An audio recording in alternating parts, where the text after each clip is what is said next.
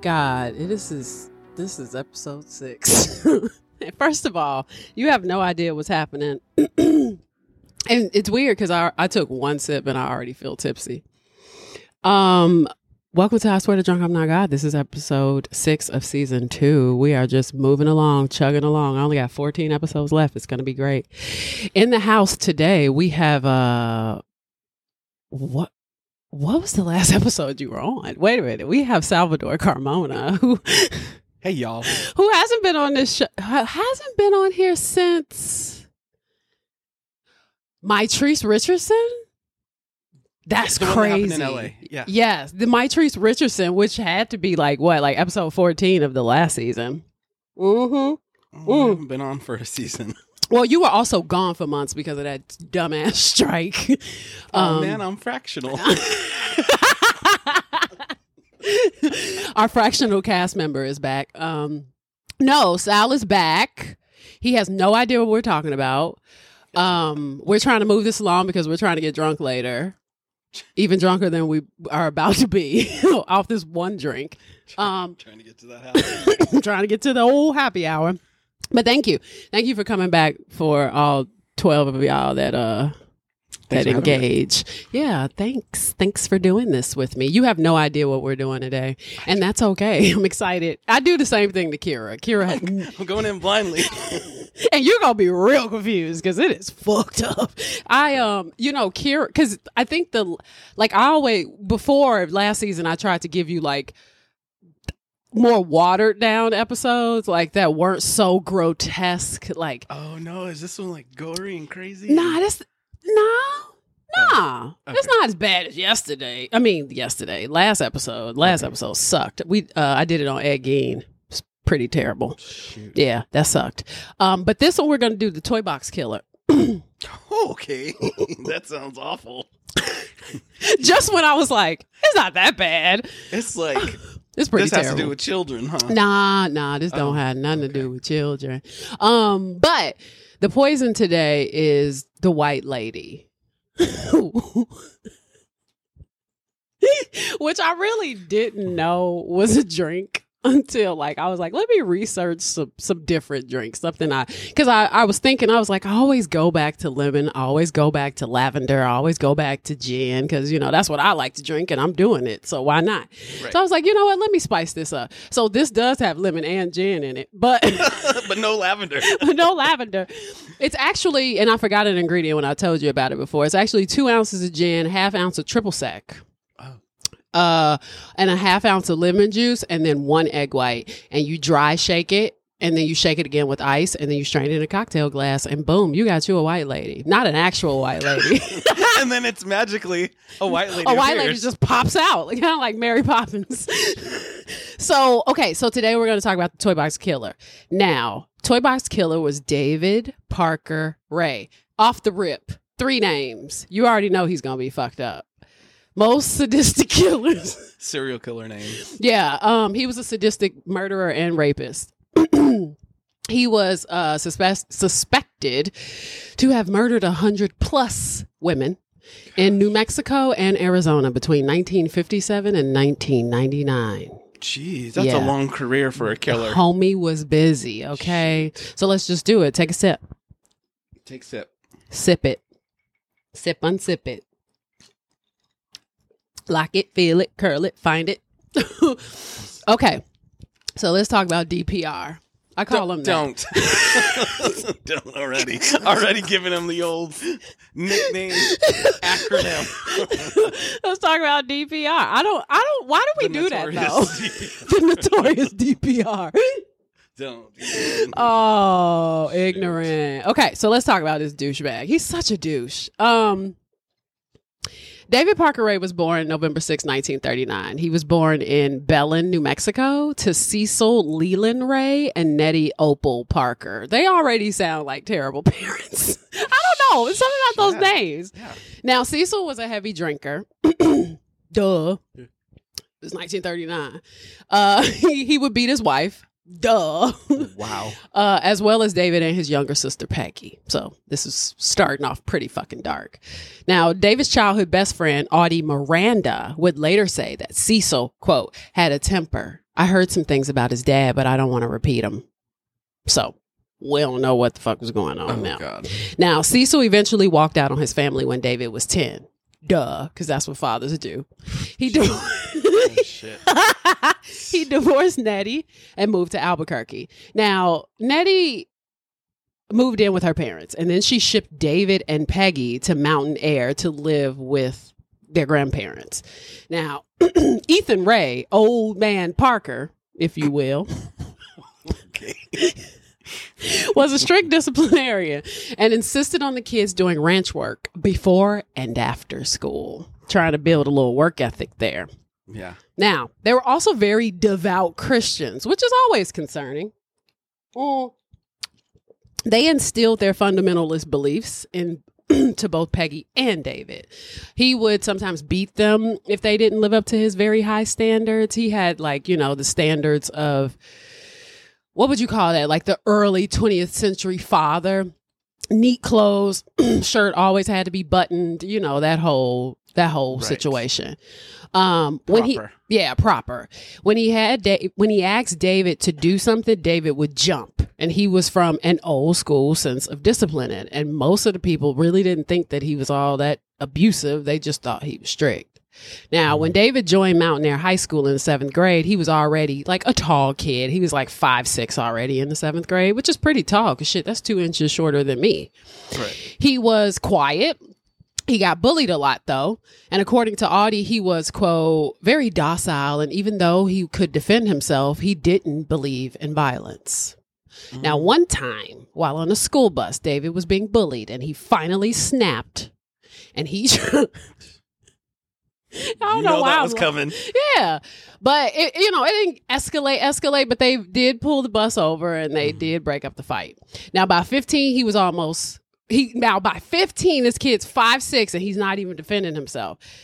Uh, as far as his education was concerned, he carried a D average. Oh, so he was an awful child. he was definitely an awful student. He wasn't necessarily an awful child, but Yeah, he sucked but- at but- learning. But, academics. yeah, but his Well, he best had to do farm work before school and after. Seriously, so I'm like, how you gonna it. have time to do your homework? That's that's probably. But his best grades were in science, reading, and vocabulary. Which reading and vocabulary, okay, you can read. So it's like, who did get high scores in reading? A lot of people didn't. R. Kelly didn't because he can't read. Look at him now. Yeah, prison. You don't learn how to read, kids. You will go to jail.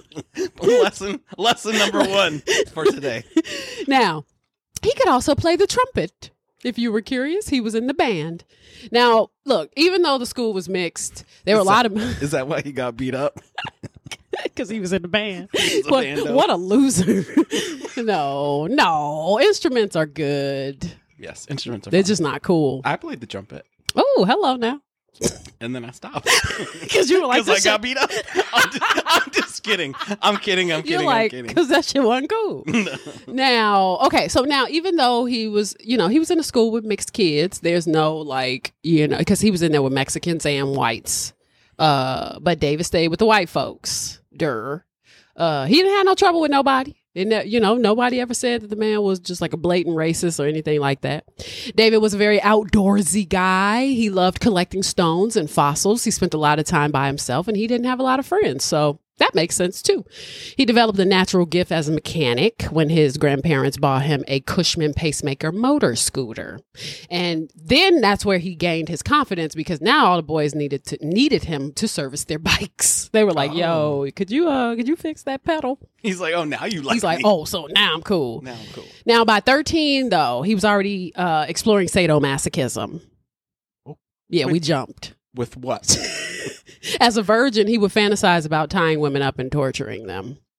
Uh, oh, I mean that's a lot for puberty and That's and a lot for puberty. and s- sexuality, anything like that. Like you see 13? where you see where we going? Yeah, so that I can see why he's had such a long murdering career. now he his was sister, killing it. he was killing it. Dun-dun-dun. But um, there's the dad joke. of the day. his his sister said he discovered this when, well, she discovered this when she found pornographic photos and drawings in his room. And when she confronted him, he said, ah, "It's a new hobby." No, she didn't.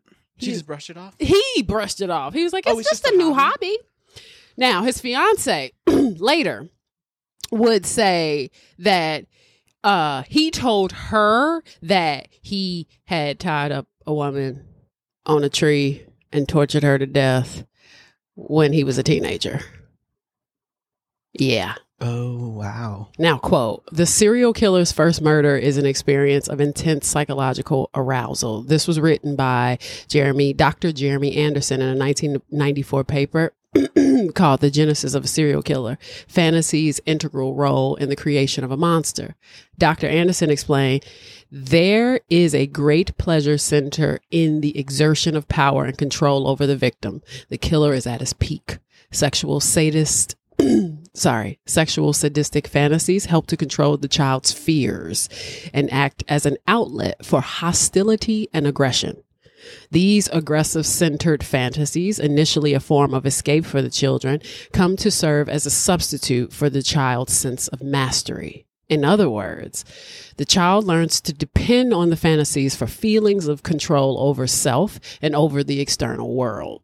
And virtually all serial killers reported childhood punishment and discipline as unfair, hostile, abusive, and very inconsistent. The primary caretakers of the future killer, be they the parents, grandparents, or legal guardians, are simply bad at their job. Which I can I can attest to this. I've done 24 episodes and like five bonuses. I thought it was gonna be personal. No, it's not personal. Like, I was attest like, to this. I'm on my way. Listener, to my eyes killer. bugged out. I meant No. what? Like, who, who am I? Who am I here with? No, I mean I can attest to this because like I've done 25 episodes and I've watched a lot of documentaries, and uh, I want to just throw out a percentage. I want to say about 99.9 percent of them all stem from terrible parenting, It's, I mean, from when you started the story, you know, he was like abused. abused by the father. The father left. I mean, it's all building up. yeah. At the- first, I thought you were going to say abused by the Father, the Son, and the Holy Ghost, and I was and, like, the Holy, was and the Holy Ghost. I was like, wait a minute now. What's that? He is he is the Holy Trinity. He, capital H. No, I I can, I can see that. Okay, Yeah. I. I mean, but because even like last episode, I did a game with Dustin, and we were talking about his relationship with his parent, which was his mother, who was an absolute controlling psycho. Like she was a nut herself. And then mm. his father was incredibly weak. So he had like a weak father who was also a belligerent drunk who would try to like, you know, find his power through beating his wife. But she at the end of the day had way more power than he did. Like she was just she was just better suited for the job. But the bigger issue was that Ed Gein was a boy, which is what led to him you know, killing all or possibly killing all these women or stealing all these bodies and like taking their skin and turning them into clothes that he can wear around the house, acting like he's his mother. You know what I mean? It's like Psycho. Yeah, I mean, literally. Yeah, I mean, the genesis of, you know, I mean, obviously, because the movie is based off Ed Gein. Right. Texas Chainsaw Massacre was another movie that they, you know, they kind of adapted mm-hmm. from Ed Gein. But thinking about it, I was like, it starts with the parenting. The mm-hmm. parenting sucks. Like, lack of yeah. I mean, like, even though both of his parents were there, they were still bad Awful- at it. awful. Yeah, awful exactly. Now, in 1957, David's grandmother dies, and Peggy and David were split up and left the school mid semester without graduating. They moved to Albuquerque to live with Nettie, and then Peggy, Nettie, who is his mother, and then Peggy stayed in Mountainair with a local family so she could graduate, which sometimes happen with girls. You know, like people feel a little more comfortable about letting a girl come live with them than Oh, a, yeah, gotcha. you know, sadomasochistic boy, right? I mean, a freaky boy. Um, now, David would eventually graduate from Valley High in Albuquerque in 1957, but he left home and he got a job as a mechanic. He was like, you know what? I'm good at this. I'm going to do it. He found a 17 year old girlfriend, though, whom he married. She, and this was in 1959. She got pregnant. So he's 20. Excuse me, Mm. Belch. She's, she, he's 17, she's 20. She got pregnant. Then he left to join the army and he went overseas. But he was in the army for three years where he honed his skills as a mechanic and would repair anything. Now we talking from watches to literal airplane engines. Like the dude Oh, was wow. just good. Now, by the time he's 21, he returned to the US to file for divorce. His wife He was gone, so he was gone most of his marriage and decided. and he was like, I'm I done. want a divorce. You're boring. His wife didn't challenge He this. says you're never around. well, It's like, no, you're never you're around. never around. Um, now, you know, I mean, and which sucks too because she had also just got pregnant. Oh now, he was in the army for three years, you know, uh, he would eventually leave. Uh, and well, so he comes back home, he files for divorce. His wife didn't even challenge this or the application for custody of their son because she didn't even really seem like she wanted to be involved anyway. He had a son named David Elvin who was nine months old and being cared for by the Department of Public Welfare. So David was awarded custody, custody, but soon left again on an army assignment in Texas. So his mother, Nettie, who didn't even raise him, agreed to take The grand. the son. Yeah. Now, David then met a young girl and proposed to her. That was in 1962. Which I'm like, we need to have rules on how many times people can get married in like a certain time period. Like, dude, just don't get married. don't get married if you just like dating, because that's what it sounds like. Yeah, it's like we're gonna date for three months. We're gonna we're gonna get married for three months, quote unquote date. Yeah, and I guess I'm we. date somebody I mean, quote, we got. We also got to think it is the '60s. Mm. Now they were married for three months before they filed for divorce. David would eventually be discharged in 1963, and he returned to New Mexico, where he landed a job at Springer Corp as a truck driver. By 1966, he met Glenda Burdine. She was 18. He was now 26. He married her. Wow. Glenda had a daughter with David, and her name was also Glenda, but her name was Glenda Jean Ray. Okay, little country. Now, Glenda Jean I and didn't know Glenda was so I popular. mean, seriously, I thought that Is was that just the witch of the north. the Wizard of Oz? Exactly. exactly. Now, Glenda Jean, the daughter, and David had a wonderful relationship. But of course, David would go off and decide he wanted to be a hippie and abandon his family. This dude. He's so annoying. Kind of acting like a disheveled loser and hitchhiking with some chick named Sally. Now, Sally would eventually disappear, and, you know, Ray says she just decided to go. That's it. That's all we got on Sally. Sally gone. He could have been her first victim. Exactly. Now, eventually, he was offered a job and a place to stay in Albuquerque in the Tijeras Ca- Canyon. And David was incredibly charismatic and well liked in the area. I mean, he was a drifter. He would move on and then head back to Albu- Albuquerque, then move back and all that other stuff. Then finally, he moved back to Albuquerque again with his wife and children, this time, not as a drifter. With his actual family. And once home, David got a job as a car repairman and enrolled in a course to become an airplane mechanic. He stayed with the jobs. Mm-hmm. Now, he passed his test in 1969 and he moved his family to Tulsa, Oklahoma, where he taught at the Spartan School of Aeronautics. This dude is just smart. I mean, he's an engineer for Yeah, God's sake. he's a I mean, he's an freaking aeronautic engineer. engineer. That's what they do. He taught engine mechanics and aviation maintenance. Now, he was living his family life, but he was secretly practicing S&M with prostitutes. Oh, gotcha. He would later say his appetites would dominate his life in his 30s. He was becoming more and more into violent sex. His masturbation fantasies were starting to involve murder to the point where he would ejaculate if he imagined killing a woman. Hmm. Now, by 1977, he moved back to New Mexico where he worked repairing tracks for a railroad company. He was always on the move. But then in 1981, his marriage was in shambles. Duh. It's like his third marriage.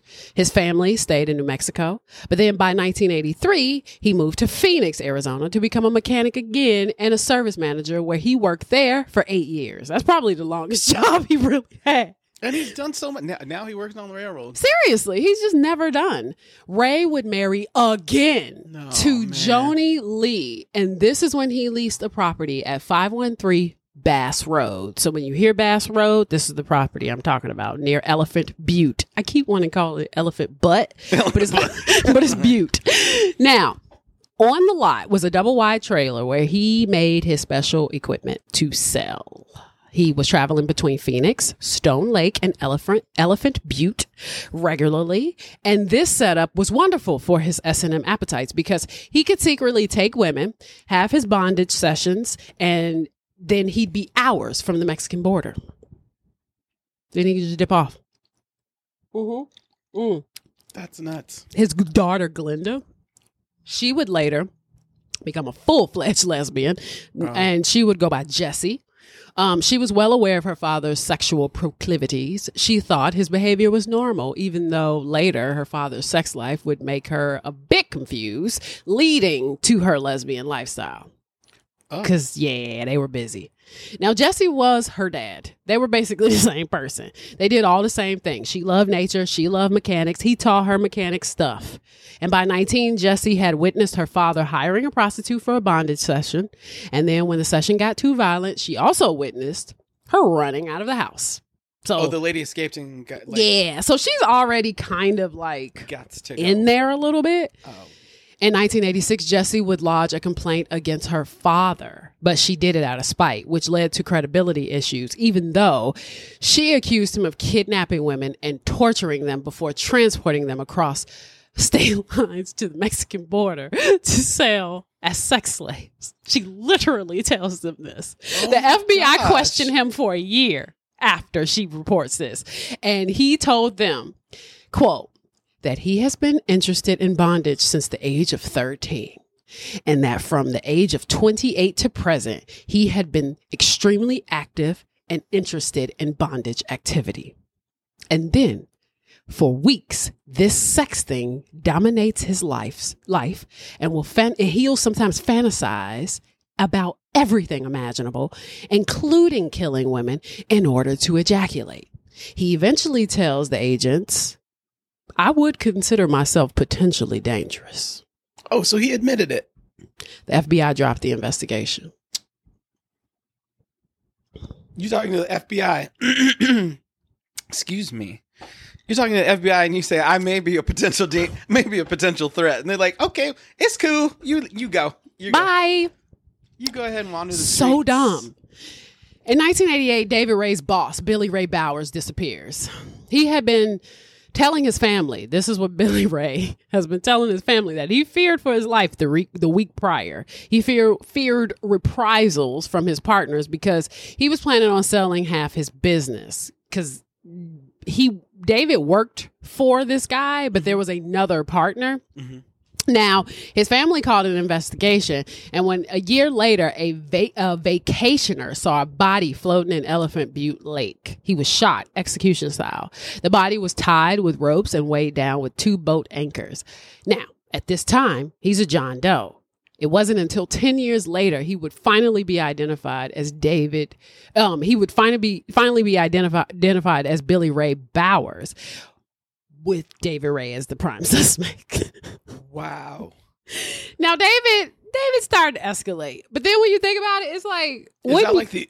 That's like his first killing, possibly. possibly that was his boss and he hated him. that so- we know of. and it's a man. Well, and that's the You thing know? too. It could have just been a hit because even when you read about it in a book, which by the way, I'm sorry, I did read a book. I read Cries in the Desert. Um, that was a book. I read that all day Saturday. that was that was the book I read. Uh the thing about the when you read about the situation with the boss, it seemed like they wanted Billy Ray. The partner also wanted Billy Ray dead. So I Oh. don't know if David had just enlisted himself to do it. You know what I mean? Like, I mean, if you want him off, I can take care of it. You know It's what I'm good- saying? It's a good light with the guy, the other partner. you know, exactly. Now, David, es- yeah, exactly. I if, mean, he, if he's okay with killing and he fantasizes about it, I guess you would kind of offer to do that. I mean, yeah, and and two, I hate to say this, but he's also an army guy. you know, mm-hmm. like they get used to killing. That's the thing. Now, obviously, David started to escalate. He's cocky now. I mean, he keeps getting away with this shit. So, wouldn't you? He started to build his own torture chamber. Uh, it would rival the instruments imagined by Marquis de Sade. Which, if you don't know Marquis de Sade, all I'm gonna say is this: and- Refresh us. yeah. So Marquis de Sade. that was a long pause. the only reason the word sadist comes from Marquis de Sade's last name, which is Sade. And he was, I think he was a libertarian or something. And he was a sodomy also. a- no, Sodom and Gomorrah. That's Sodom. from Yeah, Sodom. that's yeah.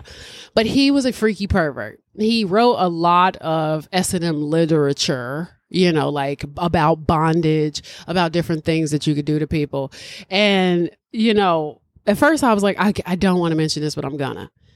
Marquis de Sade, one of the reasons why I know a little bit about him is because I watched Salo 120 Days of Sodom, which is a part of Criterion Collection, but it's a film from the 19 I think it's the 1970s.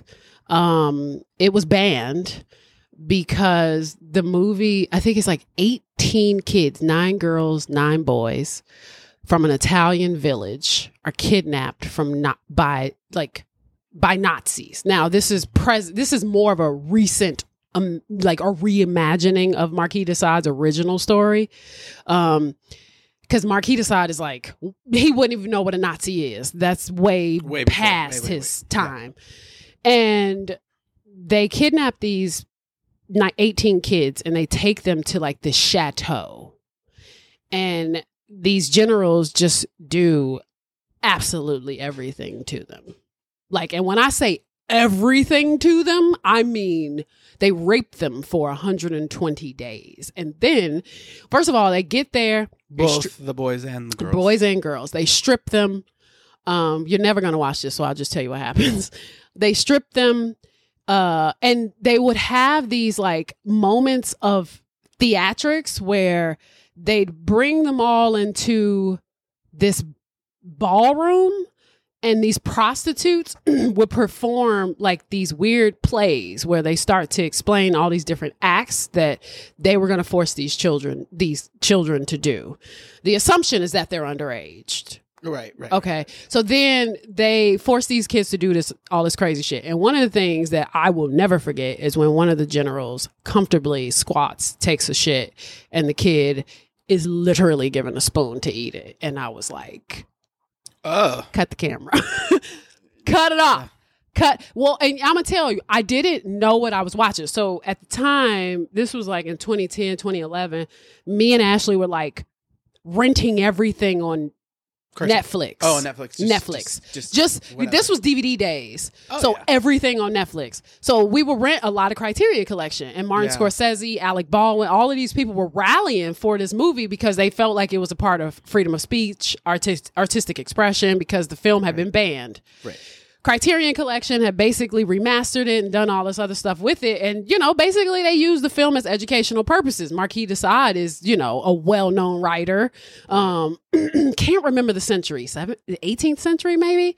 Um, and so, you know, to them, they're like, it's just freedom of expression. It's not a big deal. We all know it's fake. But the problem is, is that the Italian government didn't know that it was fake.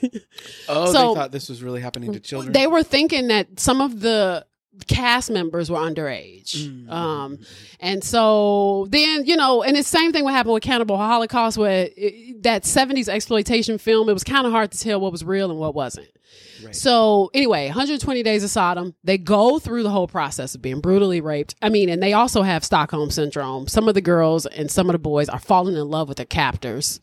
Oh, They're being told that they are going to be let go. Like Yeah. that's what they tell them. Then by the time you get to the end of the film, they let them out into this courtyard outside. And in that courtyard are all of these different devices that they are going to kill these people with. oh. One of them, they took a, a like a thing, pulled his tongue out, cut the tongue off. They were just, they, it was just, it was just like, it was just like everything. Like every, it, was like Murphy's law. Anything that can happen will happen. Popped out eyeballs, cut off genitalia. it was just like the whole. It was like the whole kit and caboodle. And I'm gonna tell you too, because I've seen a lot of disturbing films. That one is one that I've literally, uh, along with Cannibal Holocaust. Those are the two films that I've seen, and I've only needed to see once. That was like, okay, check that off. That's done. That's done. I don't Right. need to watch that again because it is so. We were literally sitting there the whole time and we were like, wait, what? Wait, what? You know how you're watching a movie, you're like, what's happening? What's because we didn't even know what to expect from the movie. We didn't know what the movie was about. Right. So, So, it this was a surprise. This was Things all a happening. surprise. Like things were happening in real time, and I, I remember me and Ashley were like in her mom's basement, and I said, "Ashley, what is this?" You yelled out, "What are we watching?" I was like, "What is this?" I started to get scared because I thought maybe like somebody accidentally gave us like a snuff. Oh, snuff films. I was just about to say that. Like you know, like some of that shit that was She farted. some of that shit was Yeah. Oh, happened on camera? Yeah. So. And so I thought that it was accidentally a snuff. I was like, "Are we sure this is from Netflix? Are we positive that this is this is from Netflix?" Because I'm because Yeah. I'm scared. Yeah. But at the same time, I could not look away.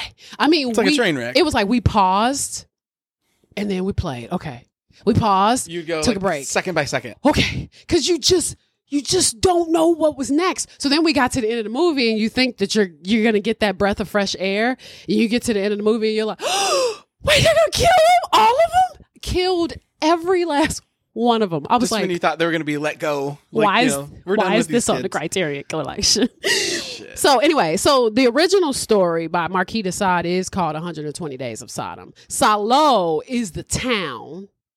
Gotcha. And then they put Salo colon 120 Days of Sodom. So it's based on that. And the original Marquis de Sade story, which I tried to read and I was like, God help me, I can't, was, you know, they, it's very theatrical with the prostitutes and the makeup and, the, you know what I mean, and all that Yeah. other stuff. And their performance of like, I don't know if they were trying to use that to kind of like make the kids feel comfortable. I mean, it was just a part of a psychological thing.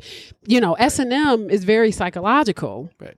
And and you know obviously when you're trying to get people to submit and do what they don't want to do you have to get into their heads Right. It's and so just, just uh, smoke and mirrors, trickery. yeah yeah It's- none of it is you know none False of promises. at the end of the false promises because at the end of the day you telling these kids they're gonna get out they're not gonna get out so Mm-hmm.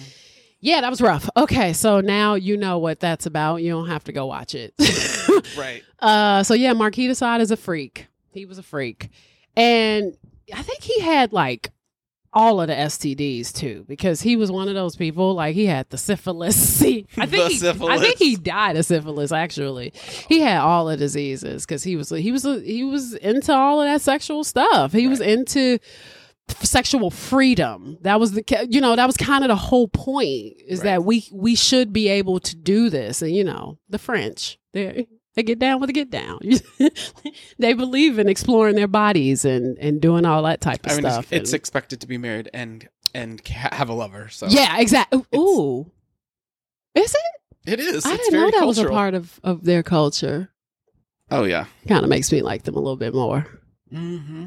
i don't know if i can do that though It's it's understood though. Most most. I mean, I can't- most marriages come I'm with a not a- side piece what do you call it, francophile? Like you Yeah.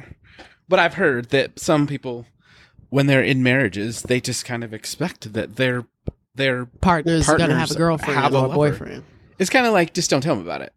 Oh, so it's it's like it's expected, but I don't need to know the gory details. hmm And it's almost like you know this present day open relationship bullshit that everyone talks about. But yeah, it's their own French way. yeah, huh? Mhm. Interesting. Interesting. Look into I it. mean, I think it's. You said look it up, look into it. I think it's cool. As like I said, is lo- I mean, I don't think I would want to know the gory details either, but I do believe that like if there's a little bit of like, I feel like there is some security in knowing that you know. You may not know that okay, you went to the bar last night and you were with that person. Like I don't need to know that part, no, but I mean, it's better than not knowing, right? I just think it's the openness. Yeah, I think I, I it's the to me it's the truthfulness of it all of being able to just comfortably say, Yeah, I mean, if you're gonna lie about it, you're lying. yeah, you're flat out lying. But if you like, be like, I have a date with Salome tonight. You know, like it'd be like, okay, cool. So you're not gonna be home for dinner? Yeah. Okay, gotcha. Gotcha, cool, all right. It's You go- not like, oh, were you at the bar last night? oh, right, exactly. It's like, oh yeah, I'm going out with Frank. Be like, and and homie's just like, oh okay, all right, we'll see you later. Still not said hi. Be like, what? no. okay, so anyway, me- okay, we got happy hour. So now He uh, he looked at himself as a sexual scientist. He was skilled in the art of pain. That was his thing. He would write down how to physically and psychologically gain control of his victims, and he would video record and catalog his crimes and keep like souvenirs of each victim. Now, he uh over the next few years would create a business making S&M bondage videos all over the world. And sell them? Selling them, cuh. Okay. It was reported later that the business also included snuff, which See. showed women actually being murdered. Yeah, you're murdered on film. Yes. Well, I mean, if he was already, you know, selling people in Mexico for, I mean, he's going to sell the tapes. Yeah. He's- I, I hate to deviate from this, but there is a true crime story of a girl who like uh signed up to be murdered. I've heard of. I've yeah, heard of and you know whether or not that's truly a crime or not when someone is like explicitly saying, you know what I mean, saying I want to do this and I want to do it until I die. You know, it's Right. kind of it's wild, but I mean there are some freaky people who wa- they feel like the ultimate experience is death, and so Mhm, they are okay with sacrificing themselves in that way to have that experience. It's insane because my thing is is you don't come out on the other end of it, so how do you know how satisfied you'll truly Yeah, be? exact- I know. You're like, hold on. Wait, wait, wait, wait. Stop. You're like, wait a minute. There's no coming back. I like being on the edge, not necessarily Yeah. not, you know. Um, so in his double wide trailer, he used this as a museum of torture. He called this the toy box. Oh, gotcha. Here we go. Now in it was a sign, Satan's Den. He mm. sketched out his fantasies and he soundproofed his trailer from top to bottom. He added a deadbolt lock for security. There were pulleys, gurneys, weights, clamps, pliers, scalpels, chains, and padlocks. On one side of the toy box was a seven foot coffin with hooks on either end and vent holes, and he labeled different equipment like vaginal stretcher, Oh. ankle spreader, knee spreader, Oh. Quote, on the walls were photographs and drawings of women being tortured and a glass cabin con- cabinet containing a diorama of naked toy figures engaged in bondage activities. Other medical cabinets lined with wall with lined the walls containing syringes, chemicals, different sized dildos, electrical cattle prods, and other devices to inflict pain. But his piece de resistance was a remote control gynecological chair, complete with stirrups. It was designed to slide freely back and forth on a six foot track so it could be positioned under captives suspending in mid air. Jeez, he thought of everything. It also had electrodes at the head and midsection so the female victims could be given electric shocks, and there were even a TV monitor so they could watch themselves being tortured. so they would get. I mean, I'm just saying. Like, I- it sounds like you walk in, you're like, mm, I'd like number five. Yeah, And then like- you'd be like, okay, let's do it, and then you get to watch yourself. do Yeah, it. it's like going to a barbershop and be like, I want the number five, it was Caesar. right, right. the bowl cut. Now, his plan was to mostly abduct prostitutes and drug addicts because they would likely never be reported missing. And after blindfolding them, he would take them to his home where they would listen to his initiation tape. No. it always started with, Hello, bitch. Damn. Now, you know, the hello, bitch thing, which isn't funny. Oh, I don't, I'm uncomfortable. Whatever. But it's kind of funny. I actually have a, a Hello, I actually have it. I have the recording, a piece of it. Um, he would play it in a very em- non-emotional tone. I doubt it. Wrists and ankles chained, gagged, probably blindfolded. You are disoriented and scared too, I would imagine. Perfectly normal under the circumstances. Now, you are obviously here against your will. Totally helpless. Don't know where you're at. Don't know what's going to happen to you. You're very scared or very pissed off. I'm sure that you've already tried to get your wrists and ankles loose. No, you can't. Now you're just waiting to see what's going to happen next. You probably think you're going to be. He literally would go on and he was he would say things like, "Hello there, bitch. Are you comfortable right now?" I doubt it. And then he would be like, You won't remember a fucking thing about this whole adventure. You won't remember this place, us, or what has happened to you. Like, he's just, there won't be any DNA evidence because you'll be bathed and both holes between your legs will be thoroughly flushed out. Jeez, wheeze. Sadistic piece of turd. Now, over the next few years, Ray was bouncing between Elephant Butte or and Truth or Consequence, New Mexico. Now, you're probably like, what the fuck is Truth or Consequence? Well, T or C is what the natives called it. It was named this after a television uh, publicity stunt in 1950. The host of Truth or Consequence, the game, was Ralph Edwards, and he was celebrating the 10th anniversary of the show. So they decided to find a town that would be willing to permanently change their name and then host a live gala there. Palomas Hot Springs became Truth or Consequence. That's so wild. It is wild. It's pretty ridiculous. Now, David launched his own emergency roadside business called Dave's Auto Repairs, which was probably a great way to pick up poor, unsuspecting motorists looking for help for the toy box. But TOC was also ripe with drug addicts and derelicts, so this worked out for David. He began throwing these wild sex parties, which were a pretty well-known secret in town. You could join the parties and engage in these S&M sex parties, as well as any lesbian play, which was recorded and apparently sold. To me, I don't think it matters as long as everybody consents. like, if they want to get down, that's up to them. Right. Now, the toy box, on the other hand, was personal. He didn't offer that to the park party goers. By 1994, David was ending his fourth marriage. Quit the automotive service. His job as a mechanic to uh, he he quit that job to to join the New Mexico State Parks and Recreation Division, and he was there to be a vehicle mechanic at Elephant Butte Park. Now, he was a great employee. He was super reliable. He would wear his badge with pride. Unfortunately, he would also wear a sheriff's badge with pride as well, considering he would sometimes pretend to be officer. And I don't think I need to tell you why he would do that. Jeez, he was just. And he's an actor.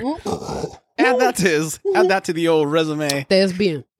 Now, this is his mid 50s. This old fart was doing all No, you didn't. this whole fart was doing all this wild shit, even though he had an irregular heartbeat and angina. But that didn't slow him down. Shoot.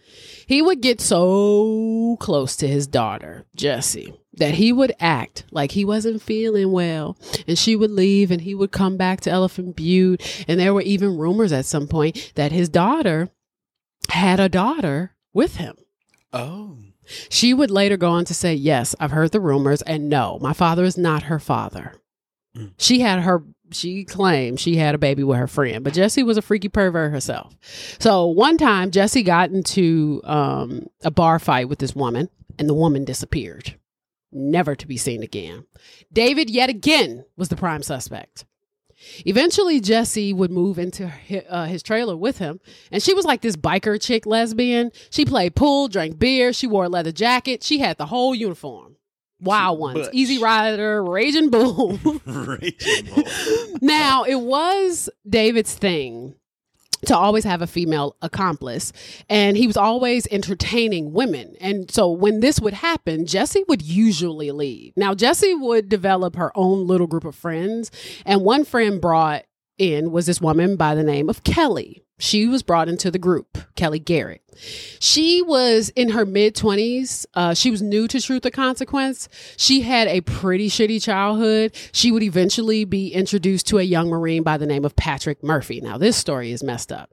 Patrick really liked Carrie. He said, quote, the first time we met, there was an understanding. It was never said, but there was an understanding. I don't know what that means, but okay. Uh, it's like, y'all, was it a connection? Was it chemistry? What are you saying?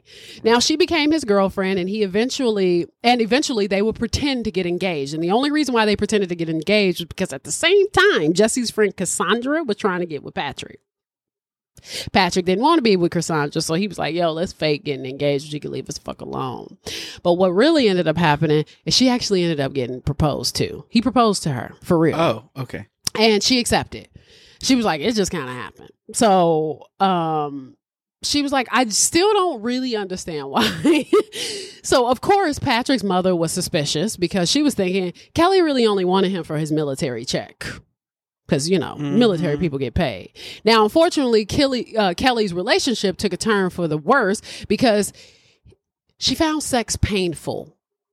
And some women do. Some women find sex painful. It, I mean, to me, it's like could be you got a little tilt, could be The old pelvic little tilt. dry, little dry, little a couple of things. You know, sometimes you certain positions are only positions that work, and she was kind of like one of those people who was just like not that into sex. It kind of reminds me of that story of Dorothy Dandridge because Dorothy Dandridge was molested, and so because of that, she kind of got rigid when it was time to have sex. Mm, Gotcha. Um, She had a reaction. to it. Yeah, she had a reaction to the whole experience, and so she would clench up, and it would make sex painful. So that started to tur kind of turn into a problem for Patrick because he was like, eh, "Okay, I thought we, I thought we were married." Guts, needs it, guts to have it. Yeah, so they would argue, um, and of course Cassandra's ass, she swooped right on in. She's like, "My coochie work." Wow. and she would like braid Kelly's hair, act like she was her friend, but she really wanted Patrick. So they tried to have sex. Kelly didn't want to. They got into an argument.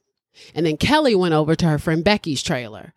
Then they went to Cassandra's, where Kelly told her, Leave Patrick alone. Leave him alone.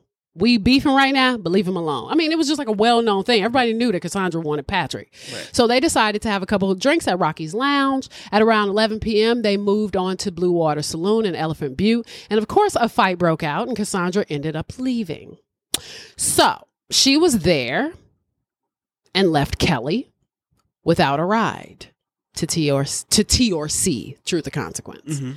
Now, Jesse was with them, though, at this point, and said, Don't worry, I'll take her back. Well, when it was time to leave, Jesse said, I'm way too drunk. And instead, I'm going to take you to my dad's house so we can sober up. Ugh. But Kelly felt pretty lightheaded. She couldn't quite figure out why. And she wondered if she had been drugged. Drugs. So Kelly arrived at the trailer.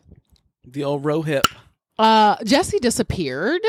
And the next thing she remembered, David and Jesse were sitting on either side of her. One held a knife to my throat, and the other kneeled on the floor in front of me and handcuffed me.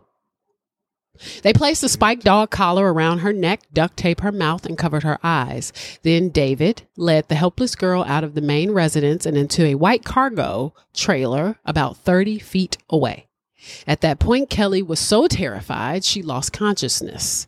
And once inside the toy box, David began preparing her for her ordeal. Working quickly and efficiently, he stripped her naked, placing her on a narrow gynecological table, complete with stirrups. And as she lay unconscious, she he bound her thighs and ankles with nylon straps, attached her to heavy chains, secured her to an elaborate overhead pulley system of his own design, then using his brute strength, ratcheted up the trains until Kelly was suspended in midair. Before lowering her onto the table with her legs wide apart, finally he put a videotape in the VCR in front of the toy box, which was linked to an overhead camera Mm. with a wide angle lens aimed straight at her body. Pressing the record button, he took smelling salts Woke her up. and woke her up. Kelly was back to, to consciousness. Damn. Now, David wasn't able to hold an erection, so he grabbed a dildo, but he couldn't insert it. He kept trying. He tried a few, but none would go inside. He got frustrated. He started to talk to her, started to caress her breasts because of course, yeah, she's going to get horny. Yeah. How you doing? What's going on? No, Oh motherfucker. trying to sweet talk You can't sweet talk a victim. She's not gonna be like, "Ooh, okay." She ain't gonna sign up for it automatically. You kidnapped her. You drugged her. He then told her he belonged to a satanic group. They had been watching her for a while, and the group wants her as a sex toy and will be upset if the dildo didn't fit. After 30 attempts, he gave up. He left her there for the rest of the night, and for the next three days, he returned to the toy box at least five more times to try to insert the dildos. He was frustrated as hell. He could not get these dildos inserted. Meanwhile, Patrick goes off because, of course, she's engaged. Patrick goes looking for Kelly. He can't find her, so he assumes she ran off. Cassandra called Patrick and told him she had sad news about Kelly. She was out all night drinking. Things didn't look good. She advised him that, uh, you know, he should consider getting the marriage annulled. Mm-mm. He searched a little bit and then he called it off. No signs of Kelly. He was leaving in four days. And if he didn't find Kelly by Sunday, which was the next day, he was having the marriage annulled. Cassandra stayed over to commiserate. She stayed the night. And eventually, the family's feeling for Kelly went south. They were like, well, then, fuck her. Yeah. David, he took her ring, he took her jewelry, and he took her watch as souvenirs. He then proceeded to dress, drink his coffee, and he drove her to Mur- to the Murphys, to her in-laws, to her her fiance, in truth or consequence. And when she arrived at Patrick's, Patrick was pissed. She was dazed and drugged. They asked her where she was, and she said she just remembers waking up with Mr. Ray, and there's nothing in between. So David introduced himself as Jesse's dad, saying that he found Kelly in the sand by the beach. He rescued her in his official park ranger uniform. Dude. Even though she was crying, confused, and in pain, Patrick didn't believe her and told Kelly, You gotta go. Gots to go. Can't stay here. Kelly accepted David's ride to Elephant Butte so her best friend could look after her because she had nowhere else to go. This was her fiance. She ain't got nowhere else to go. She had no idea what happened to her. Her marriage was annulled. They were only married for 16 days. Damn. Two days later, Patrick marries Chris- Cassandra in Vegas. She ready. They moved to San Diego. The marriage didn't last. He was shipped off to the Persian Gulf, Gulf nine weeks later. And before leaving, he told her that he wanted a divorce. Shoot. When he returned six months later, Cassandra had seized all his assets. He was in financial ruin. Run. Now, five years later, Kelly would finally piece this whole night together. Um, but it's pretty obvious Jesse handed Kelly over to her father, and probably because of Cassandra's affections for Patrick. She knew her friend. Her friend was actually Cassandra. Her friend wasn't Kelly. So Right. Kelly was new. Now, then there was the Silver Marie Parker story. Now, Marie had a pretty hard life. She had been dating a local guy by the name of Roy Yancey. Roy also had his fair share of issues. He was named Toy Boy Roy. That was his name. He had joined a secret satanic group in the 1980s and he would desecrate graveyards, graffiti pentagrams all over the place. I mean, he was just engaged in all types of stuff seances, black magic rituals, the whole kit and caboodle. And there was also burglaries that he engaged in where he would like break into people's houses and steal their weapons. Well, the mm. police were concerned about the weapons. They were like, yo, what's up with all these weapons? So they decided it's time to investigate. And it was alleged that this group was led by David. So that was his satanic group? Seems like it. Who at the time fit the description because people were saying, the cult victims were saying, there's this old man that runs it named David. Well, Mm, that's a giveaway. Now, Roy would be arrested for burglary when he left a homeowner's dog's penis on his keyboard at the homeowner. At the homeowner, like, could you imagine? That's so gross. Now, even though he straightened up for a period and joined the Navy, he still found. he still found himself in trouble because he was doing a lot of LSD, heroin, and mushrooms, which, Damn. duh. Now, while in T- TRC, he would meet Jesse, who introduced him to David Ray. They were very close. Ray started frequenting David's parties and was a willing participant. He had apparently told a friend that he himself was tied down and uh, raped with a broom handle. By the David guy? Yeah. Damn, so he really didn't discriminate. He didn't care. just like a hole is a hole is a hole. a power. Well, it's also power, though. Yeah. You know, like all that power shit. Now, there was a story where Jesse and Roy became friends with this gay man from Florida named Kenneth Lane, who was also possibly into the drugs and parties. But later, neighbors would tell the police that they could smell a foul odor in Lane's apartment. And when the police broke down the door, they found Lane decomposing in his front room. His death was ruled metallic poisoning. When they did the autopsy, they found nuts and bolts in his stomach and a doorknob in his rectum. Oh crap! Explain yourself. How do you do that? Mind you, this was before the neighbors had caught Roy Na- Yancey leaving Lane's apartment smiling. And Yancey was a prime sub- suspect, but no charges were filed. Yeah. Now, back to Marie. Wow. When Marie met Yancey, it was at a lounge. They got along. They both liked alcohol. They both liked drugs. But Marie would soon find herself homeless. So she lived in an army tent. It was owned by her good friend Jesse Oh, here's Jesse. on Elephant Butte Lake. So on the lake, Jesse was having this big Fourth of July party, which was to start Thursday and end Sunday. And Marie was chilling in her tent when her friend came and ordered and offered her some crank because she was a drug addict. Damn, the old CR. she told she took some and eventually she rolled over and she went to sleep. Quote, Marie was in the middle of a dream when she felt a finger start pet- penetrating her vagina. Oi. Hours later, she would file a police report complaining, uh, describing how she woke up to find this guy named Arthur pulling her bikini bottoms with one hand and indecently fondling her with the other. He had my shirt pulled up and he was sucking on my tit and his finger was in me. My underwear was like pulled down on one side. I just kind of moved away and said, "What the fuck are you? What the fuck do you think you're doing? Get the fuck out out of my tent." I don't think he put his dick in me. That's this was her statement. Okay, this is a quote. Right. she tried to get Quote unquote. Yes. She tried to get the attention of Jesse and the partiers on the sailboat, but nobody was paying attention. So they beefed for a bit and he said, You're a fucking little bitch. And thanks for the squeeze and left. Thanks for nothing. Not thanks for the squeeze. Like what? Thanks for the squeeze. What a douche. What? What an absolute douche. Damn. Now, when Jesse was asked about the assault, she explained Marie had moved into her tent the day before and appeared messed up. Although she had not personally seen her take any drugs, she had seen Arthur when he arrived at her campsite. And although he was kind of flaky, she didn't think he would molest Parker. Jesse added that she thought Marie was getting friendly with Johnson. Now, during this party, David had got really upset with Jesse because they left a mess on the beach. So Marie was left alone in the tent while Jesse and Yancey tried to cool her down.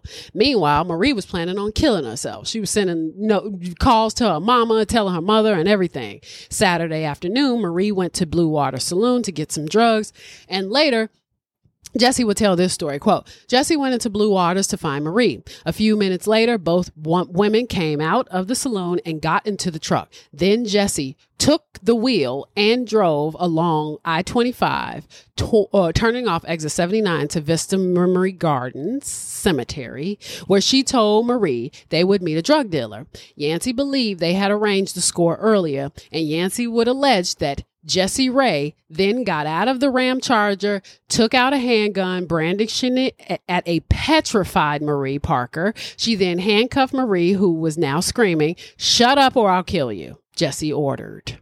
Jeez. Placing her victim in restraints in the back of her father's truck and ordering Yancey to ensure that she didn't escape. Escape. Yancey sat in the back, physically subduing his ex-lover as Jesse drove back along it's 125 i'm sorry i ain't got my glasses on to 513 bass road. It was dark as they drew up in front of dark Par- uh, david parker ray's double wide trailer and yancey alleged, alleged that he then she he then saw jesse take marie into the toy box locking it behind them. He went into the residence where his father was where where his father was watching television and later, Yancey would admit knowing that David Parker Ray's toy box was a sadomasochistic bondage chamber. So all of them know what the score is. They just don't care. Marie's uh okay, so this is this is kind of where uh, it, it's been gnarly this whole time. I don't even know why I would preface this by saying this is where it gets gnarly. So Yancey would ne- would would deny ever entering the toy box himself while Marie was inside. But on Tuesday, July 8th, three days after Marie had been kidnapped, Davy, David and Jesse told Yancey that they were done playing with her. And it was mm. time for her to go. At around midnight, Yancey entered the toy box with the rays and saw Marie Parker bound to a cot, naked, blindfolded, and gagged. According to his later confession, Jesse Ray handed him a piece of rope saying, You know what you have to do. Then, while she was still bound to the cot, Yancey put the rope around her neck, began to choke her. Marie began to struggle as she fought desperately for her life. She wasn't dying fast enough. Yancey would later confess, saying that he placed his knee on Marie's chest for extra leverage, Oh. using all his strength to strangle her until she was limp and turned blue. And it would later be alleged that Jesse Ray held a gun to Yancy's head while he strangled her, and that David Parker Ray videotaped the murder and sold it as a snuff film. Damn. Wait, so she was she had a gun to the guy's head and Yeah. made him kill her? Yep. All the while being filmed by the father. Yep. Jeez. Yes. Yeah. And what's so wild Nuts. too is like, you know, it's like I get I I don't see how Yancy thinks that he could just be like, I mean, I was there, but I ain't really go in. And then follow it up by saying, but That I did strangle. I did strangle her to death. I mean, I didn't go in, but so Marie's body had started to expel fecal matter. So they wrapped her up in a blanket. They took her body and hurled it over the side of a ravine to bury it. And Yancy claimed he was warned to not tell anyone or he would be killed. Two days later, Marie's mother filed a missing persons report and told the office that she was hooking out of the Aztec Hotel, but the police did very little to try to find her. And some of her friends started putting up all of these missing posters. Now, Dawn Allen said that she was suspicious. She was highly suspicious when she heard that Parker was missing. She said, quote, I called up the state, excuse me, police, and I told them where to look. I knew she was dead and that Jesse was involved. Mm. Now enter Cindy. Cindy Lee Hindy. She, which is a kind of cool name. Sound like a Who from Whoville, but it's uh-huh. cute. So Cindy Lee Hindy, she arrived in Elephant Butte because she was on the run for disobeying a court order in Washington state. She was 37. She was a mother of three with a rap sheet a mile long. She was a drug addict. She was an alcoholic and had a history of sexual abuse. This is a band of misfits. These people are jacked They up. found each other though. They did. Now, she dropped out of the eighth grade and Cindy became a pregnant at 16. She had two more kids by different dads, and she had a very violent history with abusive men. Court papers show that one of her reported three former husbands was a convict who later served jail for jail time for assaulting her. Another ex-boyfriend pushed co- cocaine in the late 1980s. Cindy was briefly married to Robert Hendy, even though having uh, even though she had his initials tattooed between her thumb and forefinger. Uh, yeah, it's like what? It was like shooting stars. I mean, she had shooting stars on her uh, left breast too. And in 1992, another husband was sentenced to more than two years jail time for choking and threatening to kill her. So she has a she know how to pick them. Most of her boyfriends like to drink, and a lot of them like to pick fights, punch her, and beat her up. That's what uh, one of her childhood friends said. Now, by the 1990s, Cindy was considered mentally disabled. She started collecting SSI checks, Social Security checks. By 1995, she was arrested in Kirkland, Washington for stealing aluminum pipes from the Department of Transportation. Now, she was sent to jail. This she's a she's a junkie, okay? She's selling it? Yeah. In 1996, she was dating a guy by the name of John Youngblood, who she was accused of accusing uh, accusing of assaulting her, and she was kicked on the street, kicked out on the street. Now, by 1997, she refused to take drug counseling as she was being faced with serious jail time, so she went on the run. This is which is how she ended up in Elephant Butte. Now, once she arrived in TRC, she started hitting up the local bar scene. She was known as a hard partier and she would brag about being an ex con. They called her Six Pack Cindy. She drink a six pack every every day or what? She would go with any guy in a heartbeat. If he'd buy her a drink or he'd buy her some crank, she'd go with him. Mm. Now she was known for trading sex for money as well, which would, you know, short, short. She's a prostitute. Right. People soon started to realize that Cindy had some weird sexual appetites. Uh, the S and M lesbianism, necro, what do not necro, nymphomania Oh, type. nymphomania. She had told me, this is what she told a friend, about her sexual abuse as a child by her family members and what a tough childhood she had. By her who? Family members. Oh, by her family members. Now, soon she would meet Jesse and Roy. duh. They started hanging together and they had weird, strange three way relationship. They were mm-hmm. all going together. Quote, Roy. throuple. Yeah, a little thruple. Quote, Roy told me that Cindy liked him to handcuff her and beat her up. This is what her friend, what Marty T. Lampy, who worked with Yancy running fences, becoming close friends with him over this that summer, he said, "Well, what we what he didn't know was that she expected him to be tied up too. So she was like, "Yeah, so your turn," and he was like, "Nah, that ain't, that ain't what we do here." One way street. buddy. Yeah. Now he said he would wake up and find himself just handcuffed.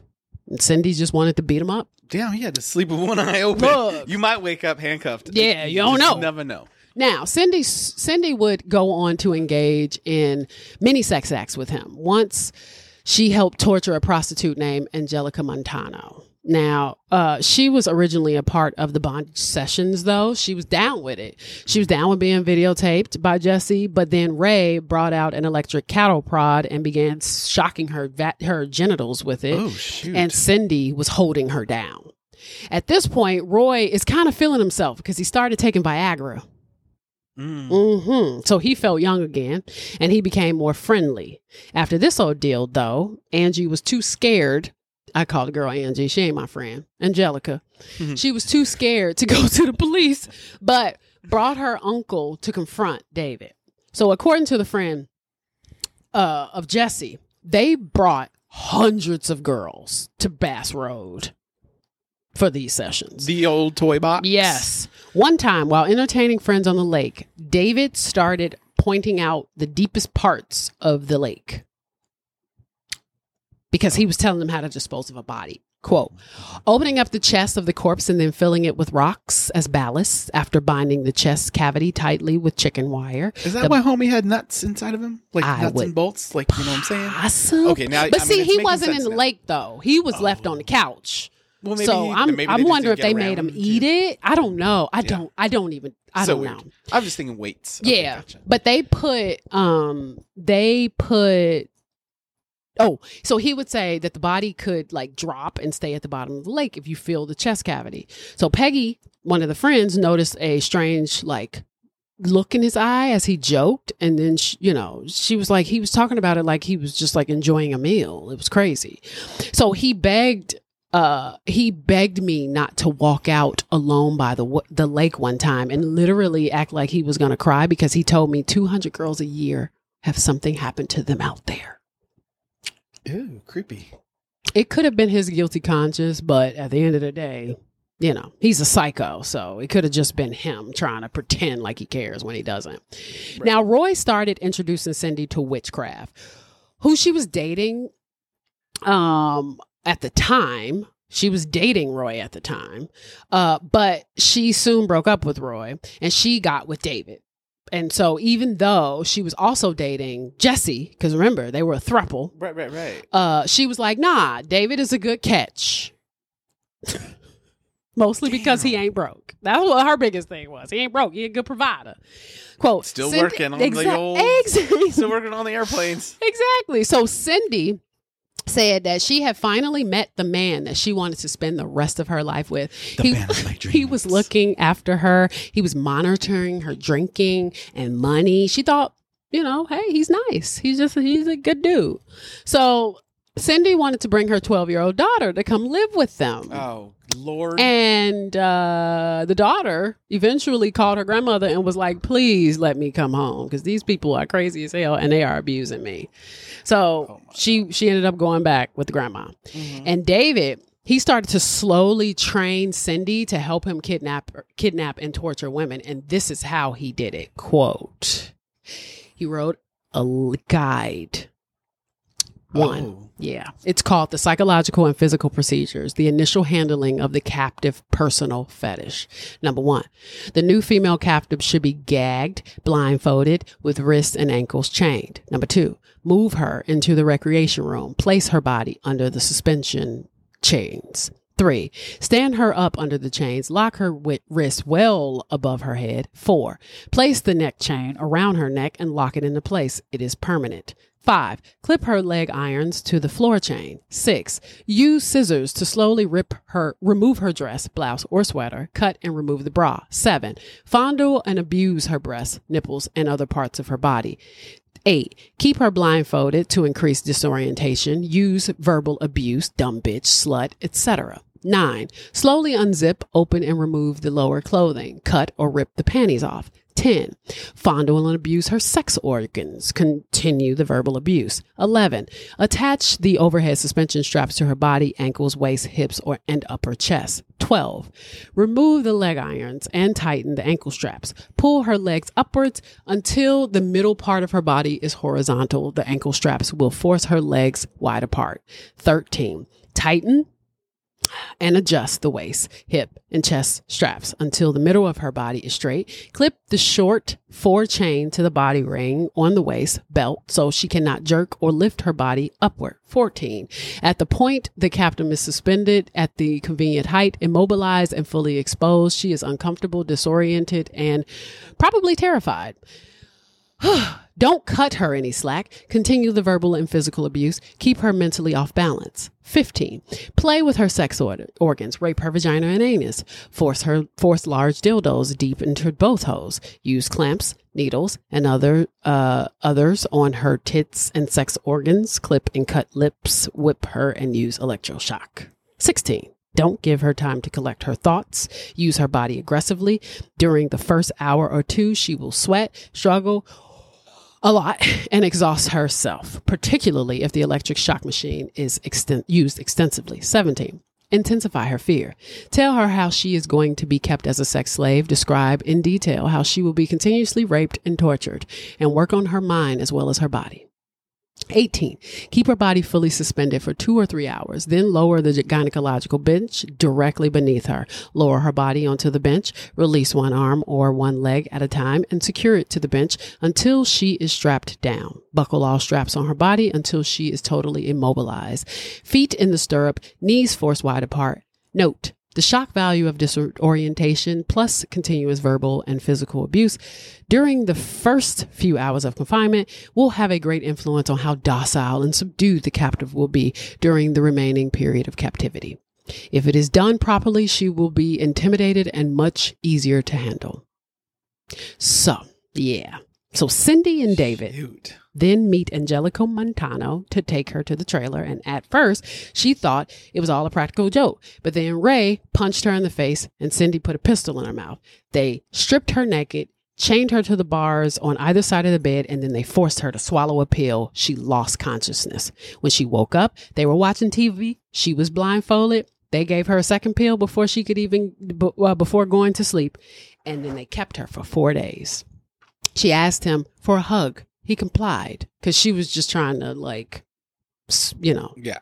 So he told her nothing bad was going to happen to her, which I'm like, everything bad has kind of happened. And mm-hmm. then she overheard them talking about kidnapping a woman's child, 10 years old, and keeping her as a love slave. Oh my God. Now, when David got home that evening, they bathed her like a dog, and then Cindy applied makeup to her face, saying that she had to look her best for the video. This is the child? No, this Oh, is this the is the same girl. They were prepping her for the toy box. Now, suddenly, without warn- warning, Ray hit her in the stomach, forcing her onto the table, her hands and knees. He then carefully bound her hands and feet with red leather ropes and inserted a long wooden device into her rectum. I'm going to skip because I'm overwhelmed. But he wanted to do this because he was trying to watch Stephen King's Storm of the Century, which was playing on TV. So he was like, "Let's let's wrap this up so I can get back to it." And the only reason why he stopped was because he wanted to get back to Stephen King's Storm of the Century. So the poor girl uh, pretended like she enjoyed the experience, you know, and Ray told her that he liked her and that um, if he had known that he was going to like her, he wouldn't have even done all of that to her. Wow. So I'm going to arrange to take you back to uh, Albuquerque. Uh, we'll, you know, call call a friend, have him come. So of course she told him that she wouldn't tell a soul. She had, you know, he was like, "It's fine. I'm going to give you an injection. You won't remember this anyway." And so they drove her to a bus stop, and she was spotted by an officer. And she told him the entire story, not knowing that he was a police officer because he was just in Oh. His like pickup. plain clothing. Yeah. Oh. Now, the, she told the police officer that some old pervert had picked her up, him and his this woman, and they had her in his trailer like an animal, chained up with a dog collar, and they sodomized her with a broom handle. This whole thing. Now, Cindy was probably the worst addition to this whole thing. She ended up being uh, kind of a weak link because she would start drinking again and start telling everybody everything that they did. She literally told her friends that David was a serial murderer. He killed hundreds of women. She got drunk on white wine, which stay away from white wine. Um, he got drunk. He killed. It's a truth It's serum. a truth serum. So Cindy said that she knew about six or seven women that were in the lake. Dude, hmm She just told. She just told everybody everything. loose lips. Loose lips sinks Sink. bodies. Sink. okay. And then, and then she boasted about like how he been doing it for 20 years. Like it's like he's retiring. Like what the? So then before leaving, she told them in a few days. My mom's already at Firehouse, thank God. then before leaving, she told them in a few days that they were going to uh, get another one to amuse him while he was while you know she was out of town because she was going out of town to visit her daughter. Cindy was. So we need to get another one so he can have something to do while I'm out of town. Come oh, on. Oh, like just let, we need something to keep him occupied. Exactly. So We he needs a project. now, so on March 15th, they get engaged, Cindy and David, because he needed to get married again. And when David had Shoot. David had finally convinced Cindy to propo- postpone her trip to Seattle, and so that's when they found Cynthia Vigil. Now, her pimp had arranged this deal $30 for oral sex. She was a drug addict. Uh, she was in Albuquerque. When she entered the RV, he uh, pulled out a silver badge and then was saying that she was she was being arrested for solicitation. But then David pulled out handcuffs, and so Cindy came out of nowhere with a stun gun. And she was like, "You're being recorded." So she, of course, tried to escape. She was like, "I know the, all the police. What what the f?" And so they beat her up, and they finally got her cuffed and shackled. They drove off, driving forever until they arrived at a gas station where they ordered her to strip naked, threatening her with a stun gun. They put a black leather mask over her face with a uh, her head with a zipper on the mouth with no eyes. Oh, and they started driving. And she was like i had no idea where i was going. So they collared her they laid her in the bed and then the recording started. Hello bitch. Are you comfortable? So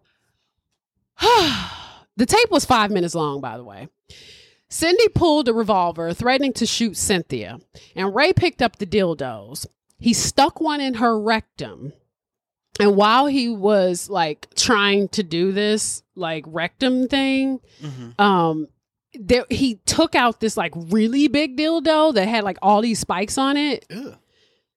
It was just a lot. And so then they started using like these electrodes on her nipples and her genitalia. And then they cranked the dial all the way up. So then he took a metal bar, spread out her legs, took a can of gravy from the kitchen, dipped his fingers in it, rubbed it on her private parts, and then had the dog lick her. No. I was irritated the entire time I researched this because I didn't know. Believe me, believe it or not, I didn't know shit about this dude until I started researching. I was like, "Fuck, I've gone too far to turn back now." now the next day, Cindy unchained. Uh, Cindy unchained her and led her to the bathroom. Bathroom, of course, at gunpoint. He then duct taped her, hog tied her. He did all this fucked up shit, and then he hung her from that device, the pulley system. She was horrified. Now, at this point, he's recording her. They beat her with a cat of nine tails. They raped her with this large, spiky dildo. And then Cindy was like egging him on the entire time. He attached her to this pulley system that was connected to her breasts. So every time they would shock her thighs and move, the pulley system would weigh down on her breasts. Uh, what, the, fuck? She eventually passed out from the pain. The following morning, David left to go have fucking breakfast because that's what you do. And then Cindy was supposed to watch her, but then when Cindy like was like not paying attention, she was like dropped the keys. She didn't realize how close the keys were to the coffee table. So Cynthia was like struggling. She used her feet to bring the coffee table closer, but at the same time, she was like talking to her like, "How long do you all plan on having me?" And she was like, "A couple months." She was like, "The fuck." So Cindy proceeded to like talk to her and like watch her soaps at the same time because they're in a fucking trailer. So she tells Cynthia, Still got time for the stories. period. So she tells Cynthia, you know, look, I'm relatively new to kidnapping and rape and murder. This this woman is fucking slow. She also mentioned how she like abducted Ange- Angelica Montano a few weeks earlier, and then she starts telling him about like how Vigil, uh, they were tired of like all of this, and the couple were gonna abduct this ten year old and just have her as a sex slave. It was like, why are you telling this girl all this shit? so Cynthia used her feet to move the table. She grabbed the key, she unlocked herself, and then she tiptoed to call the police. The whole time, this bitch didn't hear her at some point. This, I mean, this took a while. This was over a period of time. So Cynthia caught her and she tried to hit her with a fucking lamp. But Cynthia, uh, Cindy, I'm sorry, tried to hit her with a lamp. But then Cynthia grabbed an ice pick and she started hitting C- Cindy and knocked her completely unconscious. So when Cindy woke up, Cynthia was fucking long gone. Wow, good for her. David left work because he was at work. And by the time David was and Cindy was leaving out, the police had set up a roadblock and they surrendered. What? So that was the last victim that Yeah. lived. Now, Vigil's head was covered in blood, and she had numerous cuts and bruises all of her body, lacerations on her back, abrasions on her wrist, small puncture wounds on her breast. The girl had gone through some shit, and they had had her for three days. David and Cindy were taken to the Sierra County Detention Center and booked on charges of kidnapping, assault, conspiracy, and criminal sexual penetration. And when the police went to the scene, they were amazed by the contents of the t- trailer. One guy was like, I could feel the evil in there. He was like, it was thick. He was like, I'm done. I've seen enough. Now, the agents also discovered more than 100 tapes and hundreds of photographs showing numerous women being tortured. Uh, by the door was a video camera and a player with a blank tape in it. The player was wired to a TV monitor set up directly in front of the gynecological chair. Like, this was a whole s- system. Top to bottom, the toy box was packed with examples of Ray's demonic ingenuity. From the ceiling hung an elaborate pulley system incorporating clamps, ropes, padlocks, and tie downs, similar to the one that Cynthia Vigil had been held in. Mm-hmm. So they interrogated Cindy and David for 16 hours. Cindy was clear headed. She was very manipulative, manipulative. She was trying to control it. And they were like, no, bitch, we already know everything. And it's believed that she is psychopathic and she's void of any conscience. She was also, uh, she would also blame the victims because, you know, they were prostitutes. She was like, it's their fault. They shouldn't be fucking doing that shit. Right. So Dave was a little more reasonable and a little more straightforward. He admitted to torturing and whipping Vigil, but he claimed that all of it was consensual. It was a part of a cold turkey program to beat her heroin addiction. Oh my word. Okay. Now, trying to be as helpful as possible, he even made a pencil drawing of the butt plug, telling the astonished agent how he inserted it into V Hill. He finally said that, uh, well, I'm talking too much. Probably should get a lawyer because, uh, I know I think I'm in a lot of trouble. Wow, he's He's a he's a fucking nut. He's Now- nuts, but like still an idiot. You know, what I mean? still Like, an idiot like, because he's so so- arrogant. And three days later, they interview Montano. David was 59 at this point. He was formally charged with kidnapping, three counts of criminal sexual penetration, assault with the intent to commit a violent felony, two charges of conspiracy to commit kidnapping, and criminal sexual penetration. Cindy was charged with kidnapping, accessory to crime of uh, criminal sexual penetration, assault with intent to commit a violent felony, criminal sexual penetration, and conspiracy to commit kidnapping. They each faced 93 years behind bars with $85,000 in fines. Now, Cindy, of course, flipped. She started singing like a fucking canary. Of course. She was singing like a canary the entire time. You, She's you crack a beer for that girl. She, oh no, you give her Six Pack some, Cindy. No, no, no, six pack Cindy. But you also said that white wine will get Yeah. her get her going. Cindy had said that David dumped four to six people in the lake. She was telling everybody. She split the bodies. He split the bodies down the middle. they oh, needed to do it for buoyancy to put them in the lake. He had been doing this shit since he was a teenager. Now the FBI dispatched two teams of investigators for for New Mexico, Arizona, and Texas because we talking about multiple locations here they had one person with one investigator draw the scene from the Santa Fe, Santa Fe br- branch. She was in charge of uh, drawing out the actual um, uh, diagrams of every single item. She literally left the trailer and she shot herself in the head with her service pistol. What? She was, they were like, what the fuck?